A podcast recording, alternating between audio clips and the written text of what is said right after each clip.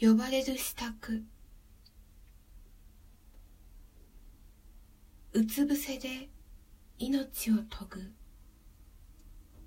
仰向けで見開いたまま。屋根ってきれいね。息をするにはどんな布でもよくって。痛む星を包んだ。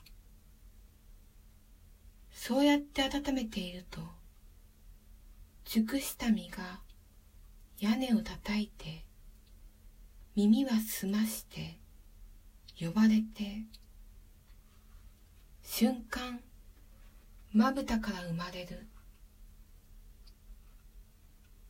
仰向けで見開いたまま私たち命を研ぐ。獣たちが尾を伸ばし体に収まらない感情がたゆたう。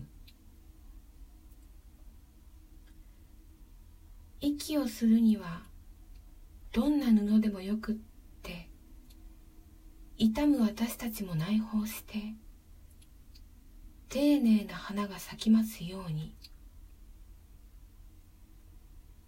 人々は草を刈り幼い獣は迷子になり仰向けで見開いたままあなたってきれいね。